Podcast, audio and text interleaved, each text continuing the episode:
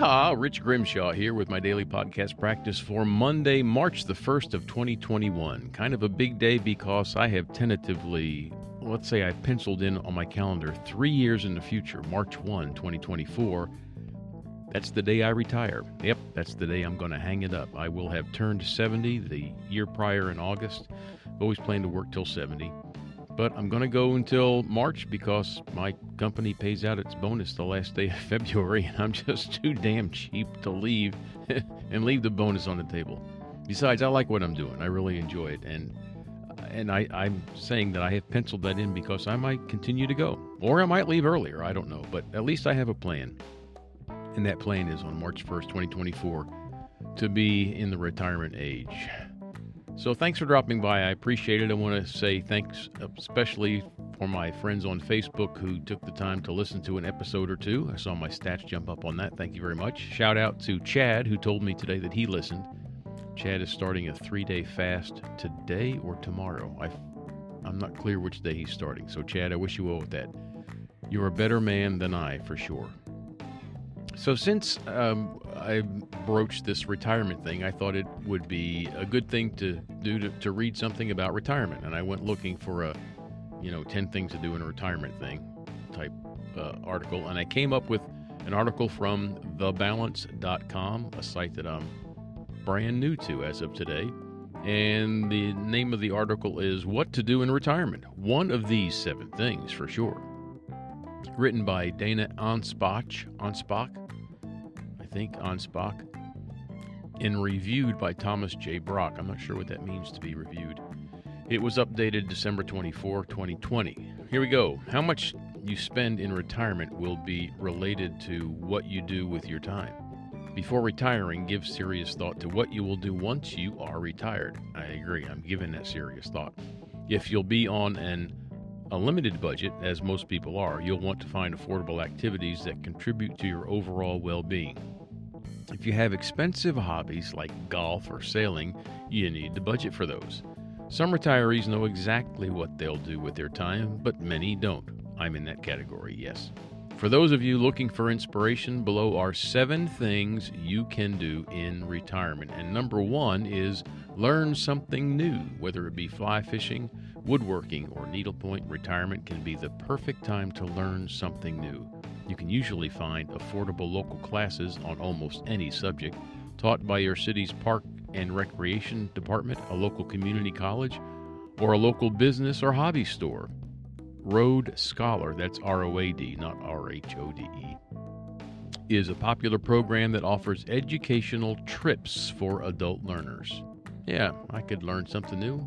Maybe I'll write a book. I, I do want to write a book before I expire. If I could just figure out what I would write it about, then I could start. But it's kind of like podcasting. I don't know what the hell I want to say. Let's go to number two and then we'll wrap this up. Number two is to volunteer, invest in what matters to you. Some retirees find what they miss most is a sense of contributing to another's success. I agree with that. You, I, I just have to have this sense that I'm doing something for a lot of other people, not just me. I get that that sense in working, and that's why I'm still working. Volunteering can be a great way to contribute.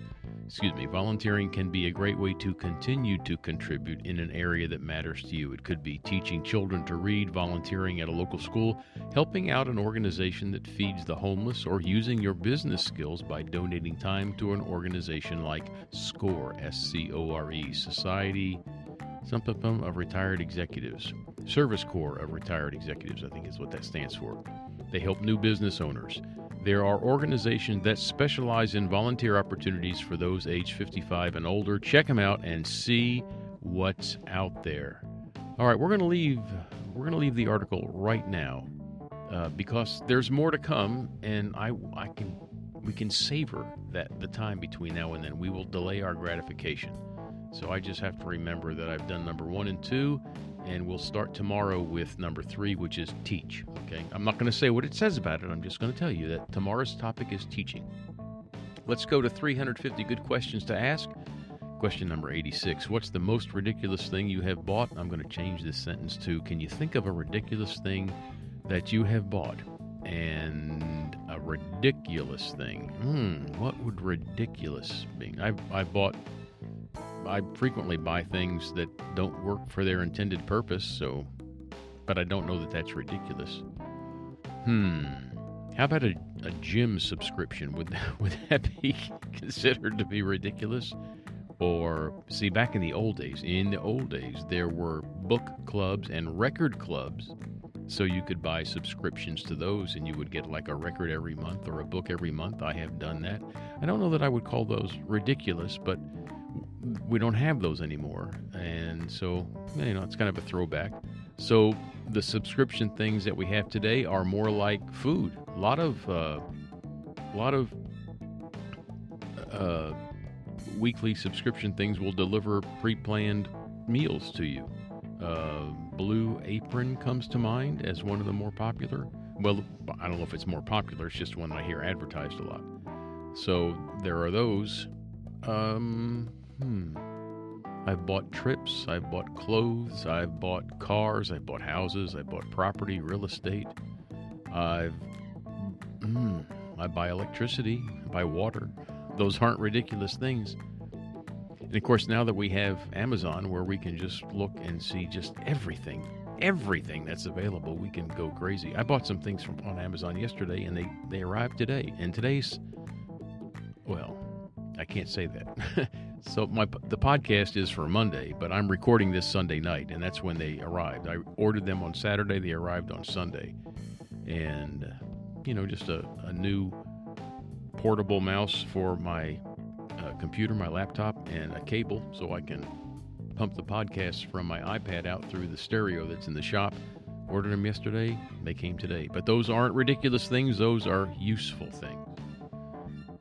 Let's go to number 87. What's the funniest comedy skit you've ever seen? Well, again, I'm going to change the sentence to say, What's a funny comedy skit that's memorable that you've seen? And that has to be the Gone with the Wind skit from the TV show. Oh, the comedian. What's her name? This is going to be a long pause. Carol Burnett, the Carol Burnett show, when they did the Gone with the Wind, and she comes down the stairs with the, with the drapes and, and the curtain rod on over her shoulder. It's just, oh God, that's funny. That that whole show was very good. They very talented people and they had good chemistry. They got along really, really well. Well, that's it for today. Thanks for dropping by. You know, I'm going to be here again tomorrow, and you can make sure you don't miss this by subscribing if you want to. If you need more information, you can go over to dailypodcastpractice.com and find out everything that you're going to want to know. I'm Rich Grimshaw. Thanks for listening.